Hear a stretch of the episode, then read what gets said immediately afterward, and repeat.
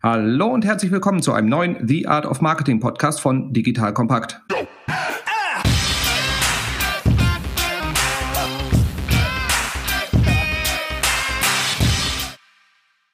Mein Name ist Robin Heinze. Ich bin Mitgründer und Geschäftsführer der Online-Marketing-Agentur Morefire.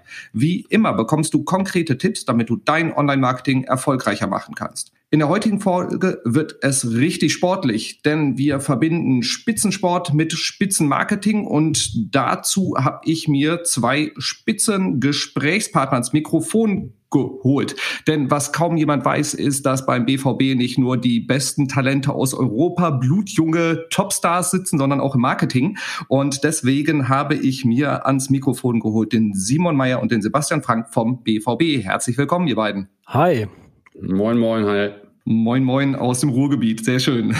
Worüber wir heute sprechen, die beiden Herren verraten dir, liebe Hörerinnen, liebe Hörer, wie der BVB im Bereich Online-Marketing arbeitet. Und dann versuchen wir daraus auch den Transfer zu machen, was normale Unternehmen, die jetzt nicht gerade mal so 80.000 Leute im Nacken haben bei einem Spielen und live abgefeiert werden, was die daraus lernen können und wie die das für sich adaptieren können.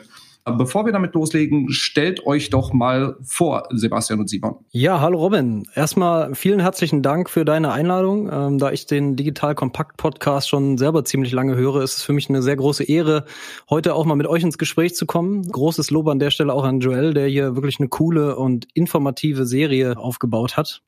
Ja, zwei, drei Sätze zu mir. Mein Name ist äh, Sebastian Frank. Ich bin 35 Jahre alt. Ich arbeite seit 2011 äh, bei Borussia Dortmund im Bereich Vertrieb, Marketing und Digitalisierung. Ich bin der Abteilungsleiter für CRM, E-Commerce und Service. Gemeinsam mit Simons Team kümmern wir uns um alle digitalen Themen beim BVB. Mein Fokus liegt da vor allem auf einer ganzheitlichen Custom Experience, basierend auf klaren Prozessen und Daten. Außerdem unterstützen wir unsere Fachbereiche bei den Performance-Kampagnen und der Definition von Zielgruppen. Und wir haben da bei uns im Verein so verschiedene Fachbereiche mit B2C und B2B-Fokus. Die meisten da draußen kennen äh, Ticketing, Merchandising, Mitglieder, Sponsoring und so weiter. Und meine Mitarbeiter und ich, wir fungieren da intern als Berater und als Enabler und Leitplankensetzer, äh, damit es für den Fan nach außen nicht so wirkt, als würde jeder Fachbereich sein eigenes Ding machen. Und äh, damit wir den Fan noch ein bisschen besser in den Mittelpunkt setzen können, ist auch der Customer Service bei mir angesiedelt. Und das Feedback unserer Fans nutzen wir natürlich sehr stark als Quelle für Optimierungspotenzial in den einzelnen Fachbereichen. Und zum anderen haben wir dadurch einen sehr tiefen Einblick äh, in die Wünsche und Bedürfnisse der einzelnen Zielgruppen. Sehr schön, vielen Dank. Auch äh, vielen Dank für das schöne Lob. Da freut sich der Joel bestimmt. So, Simon, zu dir. Ja, das hat er sich aber auch verdient. Ich höre den Podcast tatsächlich auch schon äh, viel, viel länger und äh, freue mich ebenso hier zu sein. Vielen Dank dafür. Ja, Simon Meyer, 33, drei kleine Kids zu Hause. Freue mich umso mehr, dann auch über das Berufliche nebenbei äh, quatschen zu dürfen. Und das Moin Moin kommt sicherlich aus meiner Zeit in Hamburg. Das ist nie so richtig weggegangen. Hab da studiert und dann bei Axel Springer angefangen. Hab da die äh, digitale Transformation schon mitgemacht oder auch mitmachen müssen, sicherlich, weil der Wandel dort natürlich sehr extrem war jetzt bei Borussia Dortmund seit über zwei Jahren dabei und wir verantworten in dem Team Digitales und Innovation, die digitalen Plattformen, die internen wie die externen, die Strategie dieser Plattform, wie und was wir ausspielen, sehr eng mit dem Content- und Kommunikationsteam. Und wir setzen insgesamt die Digitalstrategie auf und setzen sie auch um, genau wie bei Sebastian, äh, sehr eng und sehr intensiv mit den, mit den Fachabteilungen, immer wieder als Sparringspartner, mal äh, unterstützend, mal ergänzend, ähm, mal mahnend, aber auch mal natürlich in eine Richtung, wo man irgendwie guckt, dass man optimieren kann. Äh, und da ist sicherlich immer sehr viel Austausch gefragt. Und das zweite Feld ist dann das Feld Innovationen. Da haben wir viele Kooperationen angestoßen mit Startups, mit jungen Unternehmen, mit, ähm, ja, mit Leuten, die einerseits ein, ein, neues, frisches Mindset mit reinbringen, da wo wir aber auch klar sagen, da sind wir nicht, nicht besser, da müssen wir uns externe Hilfe holen. Da gehen wir genau diesen mutigen äh, Schritt. Äh, andererseits natürlich auch, um neue Geschäftsfelder aufzutun, zu gucken, wie und wo kann der Sport auch noch sich weiterentwickeln. Auch das liegt in diesem Bereich. Ja, vielen Dank euch beiden. Und du, liebe Hörerinnen, liebe Hörer, du hast jetzt vielleicht auch schon mitbekommen, irgendwie klingt das Ganze doch ein, vielleicht ein bisschen vielschichtiger und ein bisschen komplexer, als man irgendwie bei einem Fußballverein erwartet, weil So war auch meine erste äh, Erwartungshaltung. Ich hatte einen Vortrag von Sebastian gehört, wir haben uns auf einer Veranstaltung kennengelernt und da dachte ich auch, ja gut, Marketing für einen Fußballverein, mein Gott, also ich meine, ein Trikot von Erling Haaland nach einem Hattrick irgendwie zu verkaufen, das kann, ist ja jetzt keine Raketenwissenschaft. Hab dann aber festgestellt, dass da doch eine ganze Menge mehr hintersteckt. Ja, es vielschichtiger ist, deutlich komplexer, auch mit internationalen Märkten, die bedient werden wollen, mit Live-Berichterstattung etc. Und deswegen dachte ich mir, boah, da wollen wir doch mal ein bisschen tiefer gehen, weil aus meiner Perspektive kann jedes Unternehmen im Bereich Marketing sich da auch die ein oder andere Scheibe von abschneiden. Und deswegen war der Plan oder ist der Plan, dass wir jetzt mal so ein bisschen durchdeklinieren. Wie seid ihr im Bereich Marketing aufgestellt und was sind so die, ja, wie habt ihr das Ganze strategisch gemacht? Wie, wie ist so eine Teamstruktur bei euch auch bei den ganzen vielen Kanälen und Maßnahmen, die ihr macht? Wie bespielt ihr diese Kanäle und was sind so dann die, die Learnings von euch aus den letzten Jahren daraus? Und Fangen wir doch mal mit dem ganzen Thema Basis- und Strategiearbeit an, weil da habt ihr, so wie ich das verstanden habe, in den letzten Jahren ja eine ganze Menge auf die Straße gebracht, angefangen von der Marke, die zu definieren und dann halt eben auch dann abzuleiten auf die ganzen Einzelmaßnahmen. Schieß mal los.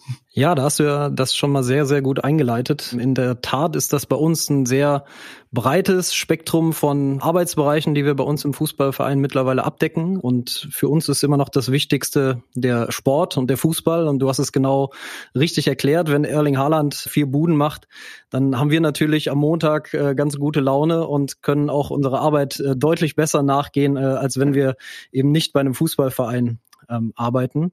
Insofern ist für uns immer das Wichtigste, dass wir auch in den äh, einzelnen Bereichen, die wir da arbeiten, äh, für uns ganz klar wissen, dass wir Begleiter des Ganzen sind, ähm, dass wir im Prinzip versuchen, das, was da auf dem Platz passiert, unseren Fans möglichst nahe zu bringen, dass wir eine große Reichweite aufbauen und dass wir das den Sport transportieren.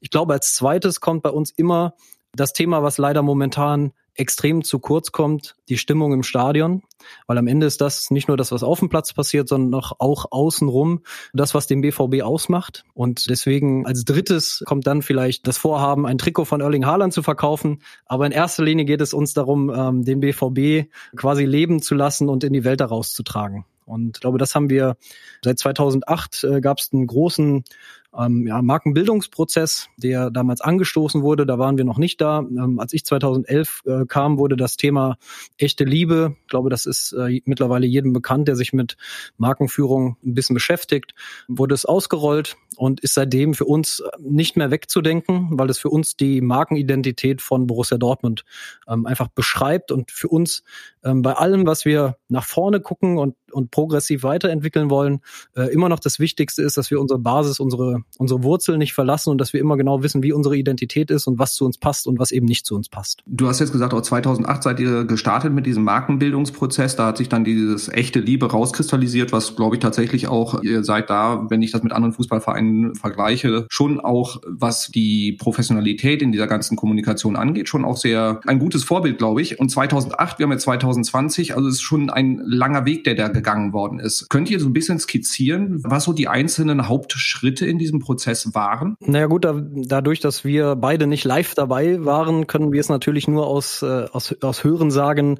im Prinzip weitergeben. Ich glaube, das Wichtigste war, dass man sich mit allen Menschen, die mit dem BVB zu tun haben, auseinandergesetzt hat und wirklich in die, in die tiefen Gespräche gegangen ist, sei das Mitarbeiter, sei das Fans, auch Sponsoren, sogar gegnerische äh, Mannschaften, ähm, wo eben einfach abgefragt wurde, wofür steht der BVB, wer ist der BVB, was macht ihn aus, ähm, was ist der Charakter äh, von Borussia Dortmund, für welche Werte stehen wir? Und das hat sich dann im Laufe der Zeit immer mehr herauskristallisiert, dass es am Ende vier klare Bereiche gibt. Im Kern des Ganzen ist die Intensität. Ähm, das ist, äh, macht Borussia Dortmund extrem aus, dass alles sehr, sehr emotional ist. Gerade das, was im Stadion passiert, wenn unser Stadion voll ist, ähm, dass da einfach die beste Stimmung ist und dass es extrem emotional wird, alles extrem emotional aufgeladen ist.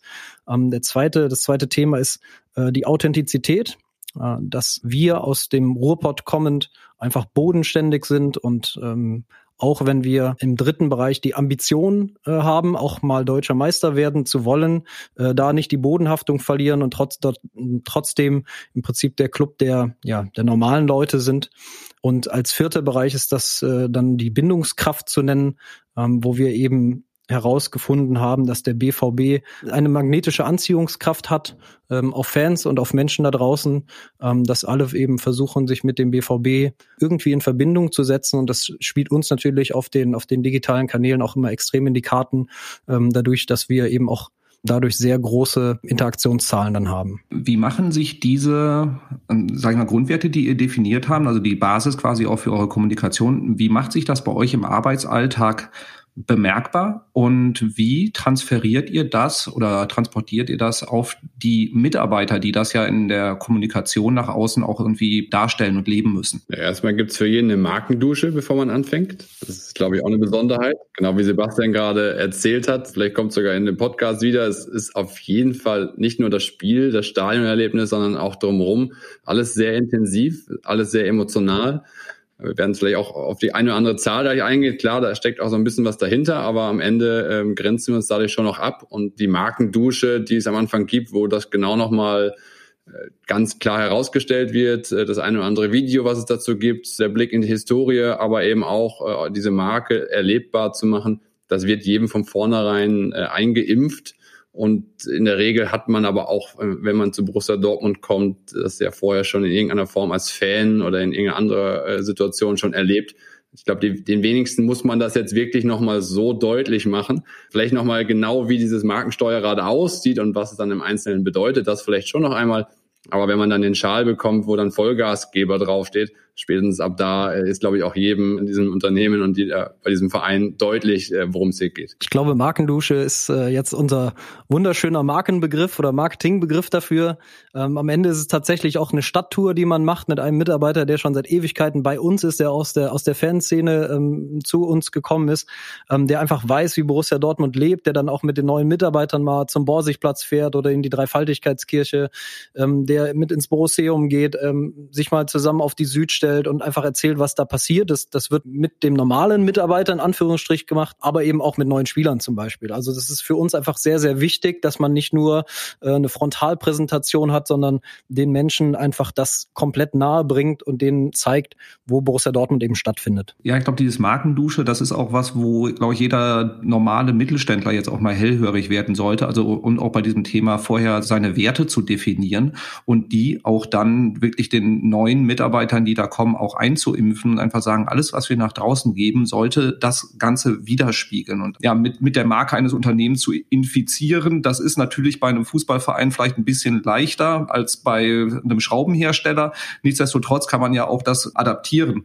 Wie sieht das dann im Arbeitsalltag aus? Weil ihr habt ja eine sehr, sehr schnelle Kommunikation zwangsläufig, weil ich meine, es kann ja im Sekundentakt kann sich kann ja auch Stimmungsschwankungen eintreten.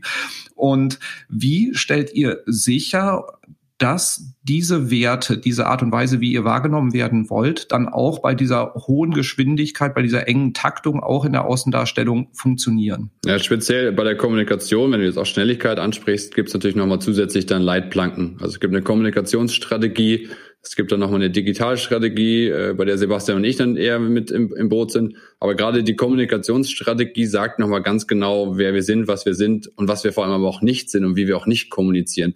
Ich glaube, die äh, Unterlage hat alleine irgendwie 80, 90 Seiten, viele Beispiele dabei, um natürlich auf gewisse Szenarien auch vorbereitet zu sein.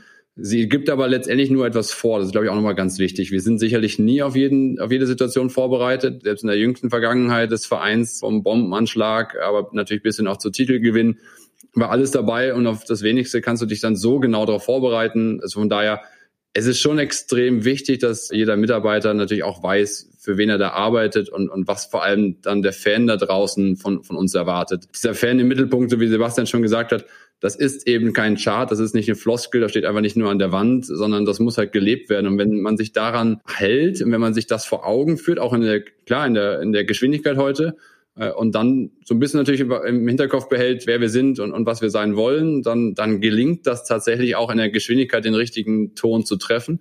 Wir lassen aber manchmal auch ganz auch Sachen weg. Also ich glaube, das ist auch nochmal ganz entscheidend. Wir versuchen auch gar nicht auf alles drauf zu springen. Das mag vielleicht auch sehr reizvoll klingen, gerade beim Fußballverein, sich jedes Thema zu schnappen und alles mit Emotionen aufzuladen.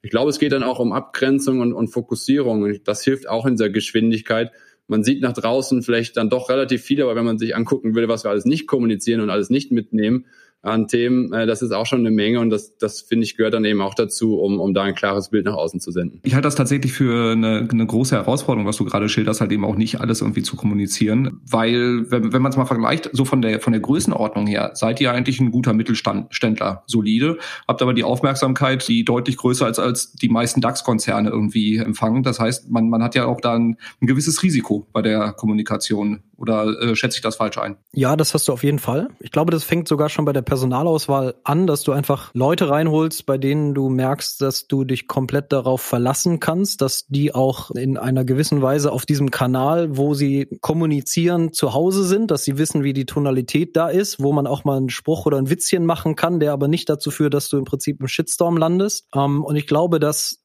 hat auch sehr viel mit Vertrauen zu tun. Dieser gesamte Prozess, Mitarbeiter, Onboarding, wie nehmen wir die neuen Leute auf, wie stimmen wir uns intern ab, wie sprechen wir darüber, ähm, was wir dürfen, was wir nicht dürfen, was wir sind, was wir nicht sind, führt einfach dazu, dass wir dem Mitarbeiter, der da am Kanal sitzt, äh, in der Sekunde, wo er reagieren muss, die Freiheit geben, aber auch einfach Wissen und Vertrauen darin haben, dass er weiß, was er darf und was er nicht darf. Es gibt da keine behördlichen Abstimmungsszenarien, äh, welches Posting und welchen Tweet man setzen darf.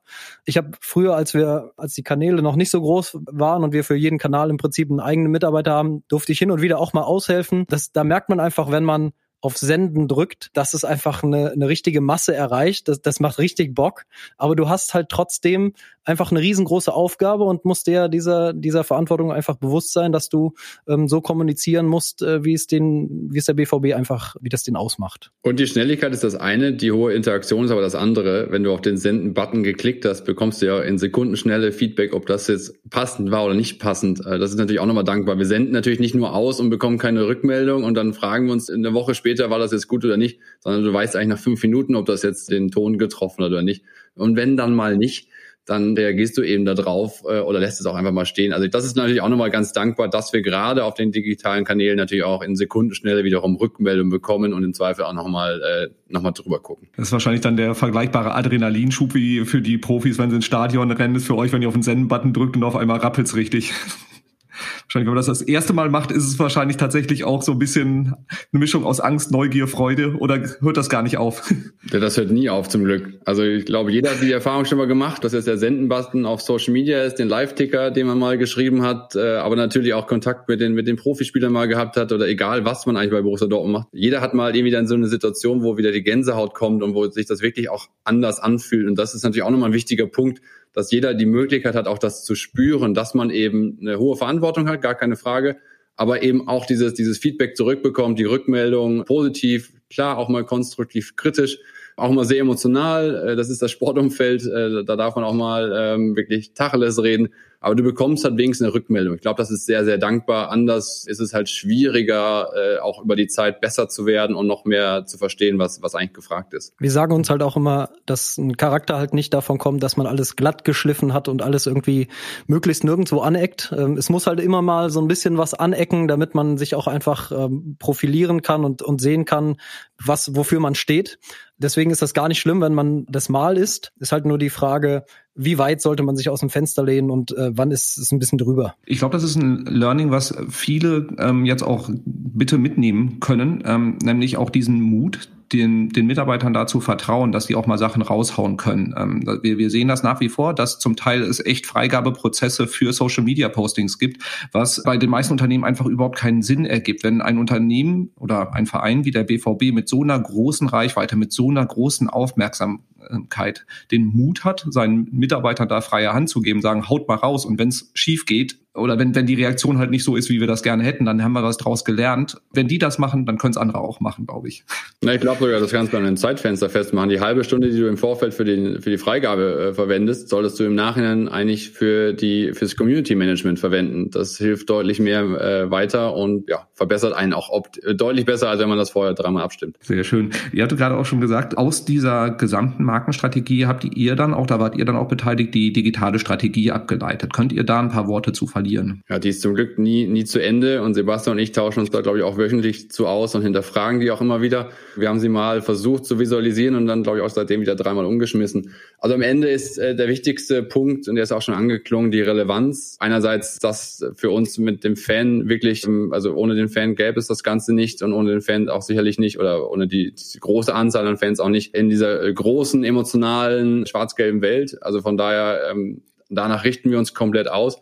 Und Relevanz ist natürlich gerade in der digitalen Welt nochmal wichtiger, weil es diesen Kampf um die Aufmerksamkeit gibt und selbst ein Verein wie Borussia Dortmund dann nicht mehr nur durchdringt, nur weil wir auf den Senden-Button geklickt haben, sondern die Konkurrenz wird da halt immer, immer größer. So gesehen ist Sebastians Bereich natürlich auch extrem wichtig, mehr Daten, mehr Informationen einzusammeln. Die Relevanz kann man eben nur steigern, wenn man entweder sehr, sehr, sehr gut zuhört und beobachtet und eigentlich oder noch mehr Informationen hat. Also von daher ist das das Oberste. Äh, und äh, an Punkt zwei, das ist auch etwas, was Sebastian und ich natürlich äh, häufig machen, auch manchmal machen müssen, aber auch strategisch sinnvoll ist, Kooperation eingehen, mutig sein, auch nach außen gehen, auch wenn ein Onboarding-Prozess länger dauert, äh, am Ende äh, zahlt sich das aus, auch mit, mit guten Partnern zusammenzuarbeiten. Und äh, an drei haben wir eigentlich nochmal die Kreativität, weil äh, nichts ist in Stein gemeißelt. Vieles kostet mittlerweile auch viel Geld. Und wenn man dann das eine oder andere Mal sich wieder besinnt, eigentlich auf eigene Kreativität, auf gute Ideen, diese Ideen auch umsetzen darf, ausprobieren darf, dann kann man auch von innen heraus eine wahnsinnige Kraft entwickeln. Äh, und auch das ist etwas, was, was wir äh, da forcieren und wo wir immer auch wieder ja, jeden mitnehmen wollen, da auch nochmal kreativer und mutiger zu sein, um, um auch an den neuen Dingen zu arbeiten. Ja, wenn wir über das Thema echte Liebe sprechen, dann beschreibt das für uns einfach diese extrem starke Beziehung von Fans zum Verein, von vielen Menschen, die im Prinzip mit dem BVB in Kontakt stehen, die, die sehr herzlich ist und sehr intensiv. Ähm, deswegen ist es einfach unser Ziel, dass wir möglichst viele Menschen so intensiv und individuell wie möglich möglich irgendwie erreichen. Und ich glaube, wie Simon gerade schon andeutete, Daten ist eigentlich erstmal so ein ziemlich langweiliges Thema. Wenn man sich aber erstmal irgendwie bewusst macht, dass so eine Beziehung mit ganz vielen Menschen auf Basis von Daten basiert. Ich glaube, wir hatten mal, Robin, über dieses Beispiel gesprochen, wenn du deiner Frau irgendwie abends eine Pizza mitbringst und da sind Sachen drauf, wo du dir nicht gemerkt hast, dass sie allergisch dagegen ist, dann gibt es einen ganz schönen Stress und dann habt ihr äh, Beziehungsprobleme. Und ich glaube, genauso ist es, weil du in deiner Datenbank im Kopf gewisse Daten von deiner Frau nicht, äh, nicht nachgehalten hast. Genauso sehen wir das im Prinzip mit den Daten, die wir haben. Äh, wenn jemand bei uns anruft, dann sollte der Mensch, der ans Telefon geht, einfach genau wissen, in welcher Beziehung der Fan zum BVB steht. Und genauso ist es eben auch bei Kommunikation, wenn wir nach draußen kommunizieren. Streuverluste sind eigentlich schädlich für diese Beziehung, äh, weil man immer irgendwas kommuniziert, wo jemand denkt, boah Gott, was will der mir erzählen? Ähm, und deswegen ist es für uns einfach extrem wichtig, dass wir uns damit beschäftigen, was wollen die Leute, dass wir das in, ähm, in Datenbanken natürlich sicher abspeichern, uns aber trotzdem daran, orientieren, den Leuten das mitzuteilen, was sie dann auch wirklich interessiert. Ja, es ist ja auch dein, dein Bereich, das Thema CRM, Sebastian. Ähm, kannst du da ein bisschen zu verraten, wie ihr da toolseitig aufgestellt seid? Nicht, nicht unbedingt, was ihr alles an Daten speichert, oder so, sondern eher, was so auch Personengruppen oder vielleicht Zielgruppen sind, die ihr da dann segmentiert und, und wie ihr das nutzt in der Kommunikation, um halt eben auch Streuverluste und damit äh, einhergehende Beziehungsstörungen zu vermeiden. Ja, kann ich gerne ein bisschen was äh, zu erzählen. Die große Herausforderung, die wir haben, ist einfach, dass wir als Fußballverein eine sehr große Masse an Menschen ansprechen, dass wir nicht so eine richtige Zielgruppe haben, sondern eigentlich, wenn man mal sich die Südtribüne anguckt, ist das eine Zusammensetzung von ganz vielen verschiedenen Menschen, Männern, Frauen, äh, sämtliche Nationen, äh, verschiedenster Couleur und verschiedenster, sag ich mal, sozialer äh, Gruppen. Und äh, genauso haben wir eben die, diese große Herausforderung gesehen, ähm, da über, sag ich mal, zielgruppenspezifische äh, Kommunikation zu sprechen. Wir versuchen das uns darüber zu nähern, dass wir über Lebensphasen gehen, also dass wir sagen, jemand, der in unserem Alter ist, jetzt vielleicht gerade Kinder bekommen hat, hat halt bestimmte Bedürfnisse, bestimmte Wünsche, orientiert sich sehr stark an den, äh, an den Kindern, ähm, hat vielleicht ein Familienhaus und ähm, nähert sich dem BVB ganz, ganz anders als jemand, der vielleicht schon im Rentenalter ist und den BVB über, über Legenden kennengelernt hat, der noch die glorreichen Zeiten von früher kennt. Ähm, den interessieren vielleicht noch mehr die historischen Ereignisse als jemand, der noch viel jünger ist. Ähm, Simon hat ja gerade das, das Thema E-Football ganz aktiv nach vorne getrieben. Das ist dann etwas für die viel jüngere Zielgruppe. Also wir versuchen uns da über, ja, über demografische und soziografische äh, Merkmale einfach dem zu nähern, dass wir versuchen, ähm, die Menschen in ihrer Lebensphase richtig anzusprechen. Wie seid ihr da toolseitig aufgestellt? Ja, ist gerade ein interessanter Zeitpunkt, weil wir tatsächlich in einem großen Projekt sind, dass wir eine Salesforce äh, Cloud einführen, unsere Systeme alle ein wenig austauschen und zentralisieren wollen. Deswegen arbeiten wir in erster Linie jetzt mit, mit der Salesforce Cloud. Ja, also ERP, BI-Systeme hängen damit dran zur, zur Segmentierung. Ich glaube, das ist so die momentan zentrale Basis. Sehr spannend. Und ich glaube, weil man alleine den Toolstack sich jetzt so ein bisschen anhört und auch mit was, für ein Vokabular ihr da unterwegs seid, spätestens jetzt hat, glaube ich, auch der letzte begriffen, dass das jetzt, sage ich mal, mit, mit Fußballtraditionen nicht nur was zu tun hat, sondern dass das halt eben auch wirklich einfach ein sehr, sehr professionell geführtes Marketing-Team ist. Und das führt mich dann zu einem weiteren Punkt, nämlich wie seid ihr so personell aufgestellt? Also wie, wie sind eure, was habt ihr für eine Teamstruktur? Was für Leute, was für Fähigkeiten habt ihr in den einzelnen Teams drin, um so das Ganze, was ihr denn da macht, auch ja, professionell auf die Straße bringen zu können. Ja, wir können uns dem Ganzen mal ja annähern. Ich glaube, das eine oder andere ist noch klassisch in, in Abteilungen, böse gesagt Silos aufgeteilt. Zum Glück verschwimmen die immer mehr und brechen immer mehr auf. Von daher fangen wir einfach mal an. Klar gibt's die klassische Marketingabteilung, dann gibt's die beiden Abteilungen von Sebastian und mir. Und dann hängt da natürlich nochmal sehr eng dann die, die Kommunikation mit dran, weil ohne dem Ganzen werden weder Daten sichtbar noch relevant, noch irgendwie spielst du digitale Kanäle, ohne dass du eine Botschaft hast. Und da allein die Kommunikation umfasst so um die 30 Kolleginnen und Kollegen. Bewegbild, Social, Foto, äh, klassisch Online-Redakteur, alles was da dazugehört. Und Marketing sitzt dann auch nochmal äh, natürlich viel im Bereich noch Sponsoring, alles, was den Partner angeht, was aber auch die Marke an sich angeht. Ich glaube, da sind wir auch nochmal, wenn ich nicht ganz falsch liege, bei, bei 15, 20 äh, Kolleginnen und Kollegen. Also allein die Bereiche sind schon sehr, sehr groß. Dann vielleicht kurz nur zum Thema Digitales und Innovation. Wir sind drei, vier so in dem Bereich, gucken, dass wir uns auch mal mit jungen Leuten wieder ähm, da verjüngen und äh, auch natürlich flexiblere Arbeitsmodelle dazu nehmen. Also gar kein Riesenteam jetzt, eher ein junges, schnelles Einsatzkommando und von daher das Thema CRM sagt Sebastian am besten selber, wie sein Team da aufgestellt ist. Genau. Bei uns ist einfach die Frage, was definiert man unter Online-Marketing? Weil wenn wir über Content-Marketing sprechen, ist das natürlich irgendwie Inhalte für einen Fußballverein, wie du gerade schon gesagt hast, ist das natürlich das seit immer machen wir, äh, erzählen wir Geschichten über die, über den Fußball, über die Spieler, über alles, was darum passiert. Deswegen zum Thema Online-Marketing sind bei uns noch Kollegen, also wir sind insgesamt 15 ähm, bei uns im Bereich und da kümmern sich eine Kollegin zum Beispiel um um die Performance-Kampagnen, Performance-Kanäle, Steuerung der Agentur. Wir haben für CRM-Kampagnen, Newsletter-Kampagnen das Aufsetzen zusammen mit den Fachbereichen. Also wir versuchen eben auch immer, das so aufzusetzen, dass wir die einzelnen Fachbereiche, die dann zum Beispiel ihre eigenen Newsletter verschicken, eben so einsetzen, dass sie selber den, die Newsletter bauen können und das alles selber weiterentwickeln können, damit wir eben zur richtigen Zeit ähm, helfen können, aber bei mittlerweile, ich glaube, 17 verschiedenen Newslettern können wir das alles nicht mehr selber machen. Ähm, deswegen trainieren wir die äh, Kolleginnen und Kollegen und die machen dann im Prinzip in ihrem äh, Fachbereich selbst die Arbeit. Ja, da, da hast du auch schon, Simon, eingangs gesagt, so das ganze Thema Silo-Auflösung. Ihr hattet ja auch schon gesagt, dass ihr beiden beim Thema Strategie euch auch regelmäßig austauscht, die nochmal irgendwie aktualisiert. Habt ihr da konkrete Pläne, wie das ganze Thema Silo-Auflösung angegangen werden soll? Oder ist das, sage ich mal, ein, ein fließender Prozess? Viel miteinander sprechen würde schon mal sehr viel helfen. Also von daher, ähm, Pläne sind mir jetzt in der Form nicht bekannt. Ich bin auch ganz froh, dass das nicht an Plänen abgearbeitet wird. Ich wäre sehr interessant, ob das irgendwann mal mit Plänen funktioniert hat, dieses, dieser Prozess oder dieser, dieser Punkt, den betrifft ja tatsächlich jedes Unternehmen äh, uns, aber natürlich genauso.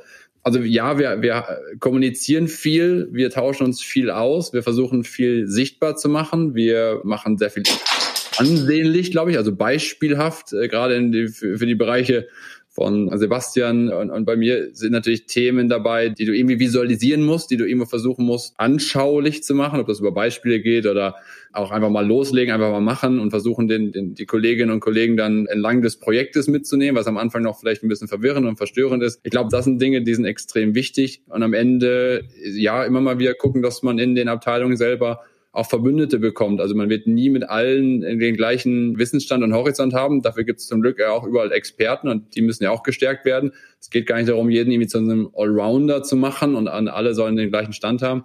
Aber immer mal wieder zu gucken, dass man einen Kompagnon hat, mit dem man halt mehr Informationen tauscht, der nochmal mehr das Vokabular versteht oder den, den, den, warum wir das Ganze machen. Ich glaube, das ist auch ganz wichtig, dass man den Sinn dahinter versteht. Ganz wenig passiert auf Druck, auf Push und auf, auf äh, irgendwie äh, wenn die Zahlen nicht da sind, dann gibt's hier äh, gleich Ärger. Das ist einerseits ganz angenehm, äh, andererseits natürlich auch nochmal eine Herausforderung, dann dennoch den nötigen Nachdruck hinter die, die Themen zu bekommen. Und ich glaube, gerade Fußballvereine merken vielleicht, jetzt nehmen wir natürlich in 2020 auf, hätten wir vor einem Jahr aufgenommen, hätte ich wahrscheinlich noch gesagt, wir stehen alle nicht mit dem Rücken an der Wand, uns geht's verhältnismäßig ziemlich gut. Das sieht dieses Jahr dann doch ein bisschen anders aus. Ich habe vorhin schon erwähnt, ich bin in der Verlagsbranche groß geworden. Da stand man dann doch äh, genau vor zehn Jahren mit dem Rücken an der Wand und die Umsätze äh, sanken nur so dahin. Da war gar nicht mehr groß die, Überzeugungsarbeit vonnöten. Ja, für Sebastian und mich ist es sicherlich dann die Herausforderung, die Themen anschaulich zu machen und, und viel zu kommunizieren. Ich glaube, das ist das Einfachste, um ein Silo aufzubrechen. Ich glaube, wir haben auch den Vorteil, dass wir einen Chef haben mit Carsten Kramer, der sehr stark in der Kommunikation ist, sehr stark im Netzwerken ist, in, in dem Zusammenführen von verschiedenen Bereichen. Auch, dass wir organisatorisch so aufgestellt sind, wie wir es eben schon beschrieben haben, dass wir gar nicht nur die klassischen Silos haben, sondern eben auch eine Einheit, die so ein bisschen oder Einheiten, die in verschiedenen Bereichen Strategien, Leitplanken vorgeben. Ähm, als drittes, am Ende sehen wir uns da immer wie so ein kleines Dreieck. Als drittes sind dann immer ähm, noch Service-Einheiten mit dabei, die in der Umsetzung dann ganz wichtig werden, ob das jetzt Service-Team ist oder äh, zum Beispiel auch die Kollegen der IT. Also wenn wir beispielsweise jetzt Digitalisierungsprojekte in den einzelnen Fachbereichen machen, haben wir eigentlich immer ein Projektteam aus äh, Fachbereich, ähm, aus unseren Bereichen und aus der IT. Und am Ende führen wir jetzt in vielen Digitalprojekten einfach auch mit agilen Methoden das so ein, dass wir gar nicht mehr hierarchisch irgendwie zueinander arbeiten oder mit klassischem Berichtswesen oder sonst irgendwas, sondern ähm, wir sind einfach, glaube ich, diese Start-up-Mentalität einfach daher gewöhnt, dass wir in den letzten Jahren sehr schnell gewachsen sind. Also ich glaube, unsere Marketingrunden, als ich 2011 angefangen habe, da waren wir zu 15 und wenn wir jetzt zusammen sitzen, dann sind es irgendwie 70 in so einem Teams-Call. Äh, das machen wir zum Glück nicht mehr ganz so oft, äh, aber das ist einfach viel, viel größer geworden. Trotzdem sind wir da nicht zu einem, zu einer Eisenbahn geworden, sondern sind äh, weiterhin der Schnellzug geblieben, dass wir eben äh, mit kleinen Projektteams einfach abteilungs- und bereichsübergreifend dann vernünftig arbeiten können. So ein bisschen hilft natürlich auch die Analogie zum, zum Sport, ne? zum Team der, der elf Männer oder Frauen auf dem Platz, dann der Ersatzbank. Äh, jeder ist wichtig. Keiner beschwert sich, wenn der Abwehrspieler mal ein Tor schießt. Äh, keiner sagt, das war nicht dein Bereich, äh, geh bitte wieder nach hinten wie es vielleicht früher nochmal in, in, in den jüngeren Jahrgängen war, wo man einfach bitte seine Position zu halten hat.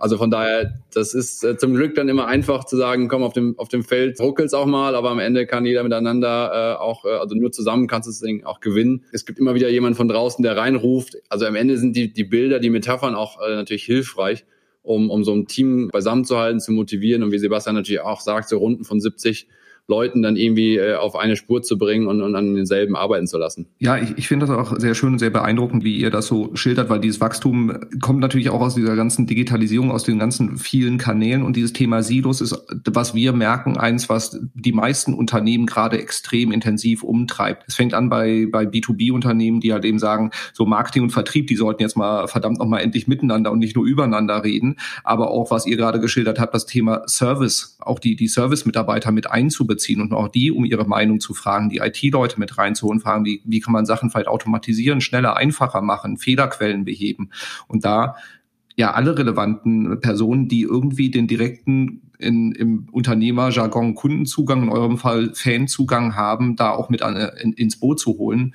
Denn die sitzen oft an der Front und kriegen viel mehr mit, als ihr vielleicht, die vielleicht nur über Social Media so ein bisschen Feedback kriegen. Absolut richtig. Und ich glaube, wenn man sich auch mal darüber unterhält, welche Ziele man eigentlich hat. Also dass es eben nicht nur irgendwie umsatzgetrieben ist, sondern dass man ähm, auf dem Weg dahin oder auch an der Seite vorbei ähm, einfach auch Fanzufriedenheit, Kundenzufriedenheit, irgendwie Reichweiten und Interaktionszahlen ähm, erreichen will, wenn man sich da gemeinsam viel mehr an den Zielen orientiert, die man ähm, gemeinsam hat. Das, das versuchen wir dadurch, dass wir uns eben äh, gemeinsam Reportings äh, anschauen, dass wir uns gemeinsam anschauen, wie sind die Kanäle gewachsen, ähm, wie war die Zufriedenheitsrate in den letzten Wochen in den verschiedenen Bereichen. Und das ist dann einfach ein objektiver Gradmesser, wo du dann im Laufe der Zeit einfach merkst, dass alle am gleichen Strang ziehen, weil sie den gleichen Gradmesser ähm, haben. Und äh, wir versuchen das dann eben nicht für den Fachbereich runterzubrechen, dass es da nur Subziele gibt für, für gewisse Bereiche, sondern dass wir das einfach miteinander verknüpfen,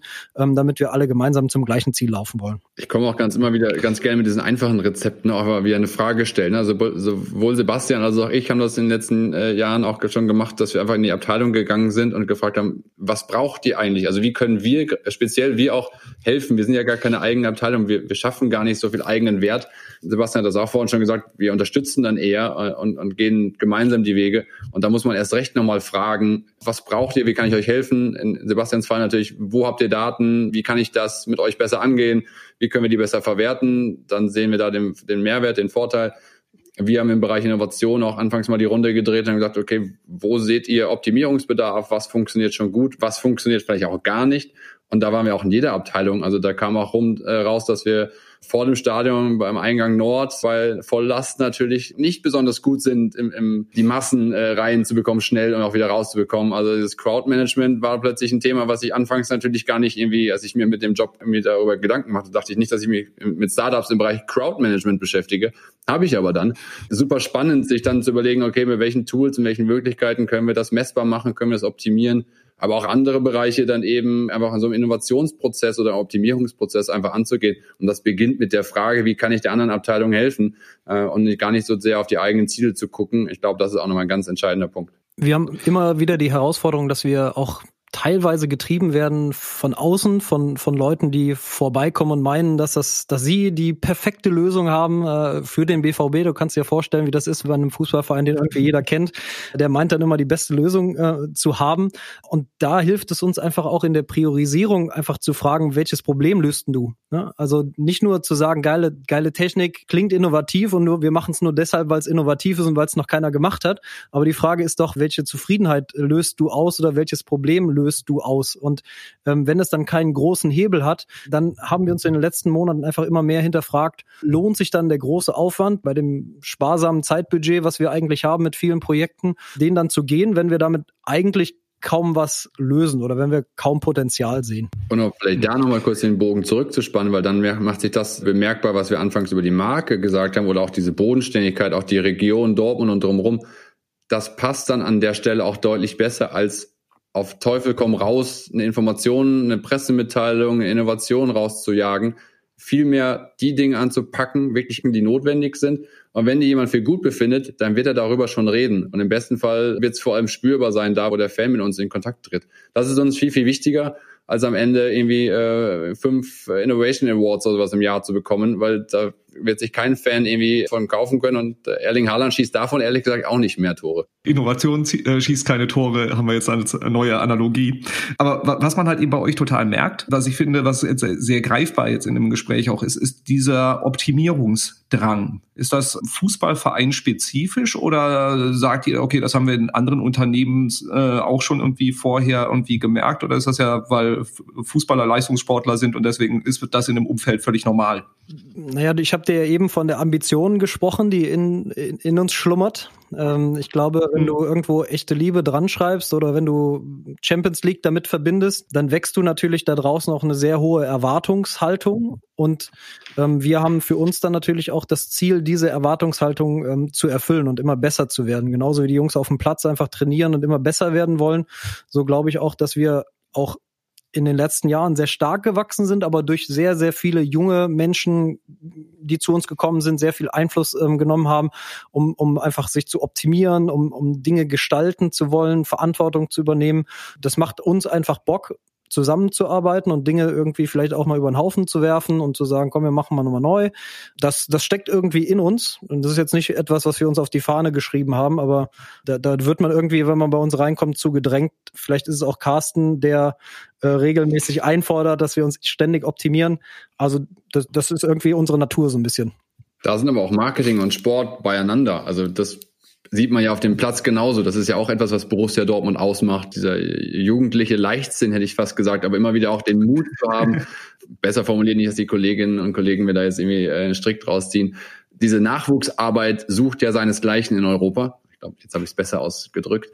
Und äh, ich glaube, das, das spornt jeden an. Also wenn man wirklich dann sieht, wie die jungen Talente jetzt nicht nur in den letzten zwei, drei Jahren, sondern auch schon da, davor ihre Einsatz, Einsatzzeiten bekommen, wie sie Fehler machen dürfen, wie sie dann aber wirklich auch äh, bestehen, wie sie dann durch die Decke gehen, wirklich auch sportlich äh, Wahnsinnsleistungen bringen, äh, dennoch auf dem Boden bleiben.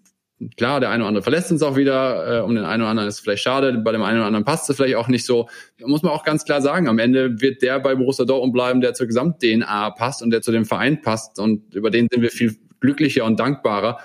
Und im, im Marketing, Vertrieb, dann, wenn man wieder zurückkommt, in dem Bereich, den wir beackern, da ist es ja genauso. Also auch da gibt's immer wieder äh, neue Kolleginnen und Kollegen, neue Unternehmen, neue Agenturen, neue Ideen, die reingebracht werden. Und du hast gar keine Möglichkeit, dich zurückzulehnen äh, und groß zu warten, bis was auf dich zukommt, sondern im besten Fall packst du es an und bleibst in der aktiven Position, äh, weil in der, in der reaktiven ist es immer etwas unangenehmer. Das sind wahrscheinlich auch dann Kriterien, die ihr bei der Auswahl der jungen Talente fürs Marketing auch mit anlegt, ähm, dass, dass ihr halt sagt, so der Maßstab ist halt eben auch, dass man diesen Drang hat, weil wahrscheinlich ähnlich wie im Marketing ähm, oder wie im Fußball ist im Marketing auch so, dass ihr jetzt wahrscheinlich nicht über einen Mangel an Zuspruch durch Bewerber irgendwie, äh, dass ihr darunter leidet. Ist es für, für euch schwer zu rekruten oder? Ich glaube, es ist zu einfach gesprochen, dass, dass jeder automatisch aufgrund starker Marke, tollen Verein und der Möglichkeit ins Stadion zu kommen, äh, jetzt jede Jobanfrage irgendwie anklickt. Ähm, Ende gibt es natürlich auch Rahmenbedingungen, die dazugehören. Vielleicht ist die Stadt Dortmund eine Besonderheit und jetzt nicht für jeden in der Republik äh, dann den Stand, der Standortvorteil. Äh, wenn du aus der Region kommst, ist das natürlich wieder was anderes. Aber ja, du hast recht, wir achten auch bei der Auswahl des, des Personals, der Kolleginnen und Kollegen genau auf, auf diese Werte, äh, auf natürlich gewisse Zusatzfähigkeiten der Motivation, der intrinsischen Motivation am besten noch aber die lässt sich natürlich auch nicht abfragen. Die findest du natürlich äh, ein bisschen heraus, wenn du die Person vor dir sitzen hast. In speziellen Bereichen, auch gerade dann die Spezialbereiche, die wir wieder beackern, dann brauchst du natürlich aber auch wieder Experten. Also du hast das gerade selber schon erwähnt. Es hilft dann nicht, wenn du BVB-Fan bist und gerne auf Instagram aktiv bist. Äh, es hilft auch nicht, wenn du BVB-Fan bist und weißt, was deine Frau für eine Pizza mag und dir Daten merken kannst. Da gibt's dann mittlerweile schon natürlich einen Anspruch, und du bespielst so viele Kanäle und hast auch so eine Erwartungshaltung, dass wir wirklich auch dann Kolleginnen und Kollegen zu uns holen, die, die zuvor auch genau in diesem Online-Marketing-Bereich, Performance-Marketing in ganz anderen Unternehmen gearbeitet haben, vorher gar keinen Wortbezug teilweise hatten. Also auch da ist es für uns extrem wichtig, nicht nur in, in derselben Branche zu suchen und einzustellen, sondern natürlich auch aus anderen Branchen. Und dann wiederum hast du die Herausforderung, immer mal wieder diesen Match trotzdem herzustellen, dass, dass diese, diese Werte und diese Emotionalität, die Borussia Dortmund dann eben verkörpert und auch braucht, dass das trotzdem funktioniert. Das ist die Herausforderung. Aber wie gesagt, es braucht gerade für die Bereiche Kommunikation, CRM, Data und äh, Digitales brauchst du mittlerweile natürlich eine Fachkompetenz. Scrollt ihr dann auch den, den Instagram-Feed der Leute zurück und guckt, ob die nicht irgendwann mal doch ein Kinderfoto in blau-weißer Bettwäsche irgendwie gepostet haben? Oder? Ja, wenn sie schlau sind, haben sie das vorher rausgenommen, aber auch das wäre übrigens authentisch und wenn sie es drin lassen würden, könnte man entweder darüber reden oder sich in die Augen gucken und sagen, an der Stelle macht es vielleicht dann doch nicht so viel Sinn. Äh, aber um das Thema jetzt auch nicht falsch verstanden zu haben, zu wollen hier, äh, es ist ja extrem wichtig, dass es diese Rivalität gibt. Und ich glaube, beide Vereine wären heute nicht so groß, wenn es die nicht gegeben hätte. Es gibt wahrscheinlich auch den einen oder anderen, äh, der etwas blau-weißer denkt. Ich weiß es ehrlich gesagt gar nicht. Ich weiß nicht, Sebastian, du Herr der Zahlen, kennst du jemanden im Hause? Ich glaube, das schreibt niemand nieder ähm, und das spricht niemand laut aus. Ich, ich glaube eher nicht. Ja, aber nobody's perfect, ne? Und also wir sagen halt immer, die, du musst halt die, die, die, die Fachkompetenz für deinen Bereich musst du halt einfach mitbringen. Die Leidenschaft für Fußball auch. Die Leidenschaft für den BVB kriegt man sehr schnell über Virus darf man jetzt nicht mehr sprechen, aber man wird sehr schnell infiziert davon. Früher haben wir gesagt, der BVB-Virus infiziert sich äh, die Leute sehr schnell. Ich glaube, das ist die Grundvoraussetzung, dass du einfach gute Arbeit verbringst. BVB-Fan und BVB-Leidenschaft ist, ist das Plus, aber dafür musst du dich, wirst du dann relativ schnell von alleine begeistert. Ja, und der, der Transfer jetzt auch wieder zu normalen Unternehmen hin vom äh, BVB weg ist im Endeffekt auch hier wieder zu gucken, dass man wirklich jede Position top besetzt hat. Also dass man da auch Experten reinholt, die ihr Fach verstehen und die auch mit Leidenschaft dabei sind und nicht nur gehobenes Interesse haben, sondern da auch wirklich in die Tiefe reingehen können, weil, wie Simon gesagt hat, es bringt nicht viel, wenn du Instagram magst und auch BVB-Fan bist. Das reicht nicht aus, um wirklich äh, eine, eine echte Verstärkung für Social-Media-Team zu sein. Und wir haben jetzt hier schon eine ganze Reihe an Themen durchdekliniert im Bereich, wie seid ihr grundsätzlich aufgestellt, wie ist die Markenstrategie gewesen. Wir haben jetzt hier schon die 40 Minuten deutlich überschnitten, was die überschritten, was die Podcast-Zeit angeht, quasi die Halbzeit naht.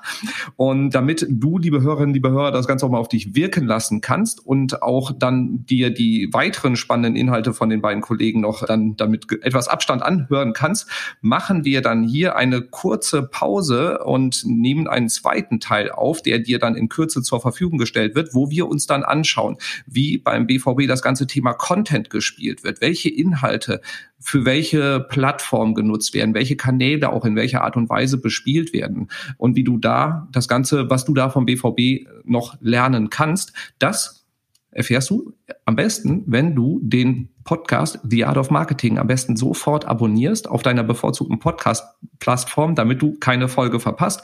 Und dann hörst du im zweiten Teil des großen Gesprächs mit Simon und Sebastian vom BVB, wie du Content Marketing und Kanäle bespielen vom BVB lernen und adaptieren kannst. In der Zwischenzeit Podcast abonnieren, gerne mit fünf Sterne bewerten und auf die nächste Ausgabe freuen. Ich bedanke mich für deine Aufmerksamkeit. Ich bedanke mich bei Simon und Sebastian für den ersten Teil dieser ja sehr spannenden Folge, die mir sehr große Freude bereitet als Fußballfetischist und freue mich auf den zweiten Teil. Bis in Kürze. Ciao, ciao. Ciao, wir uns auch.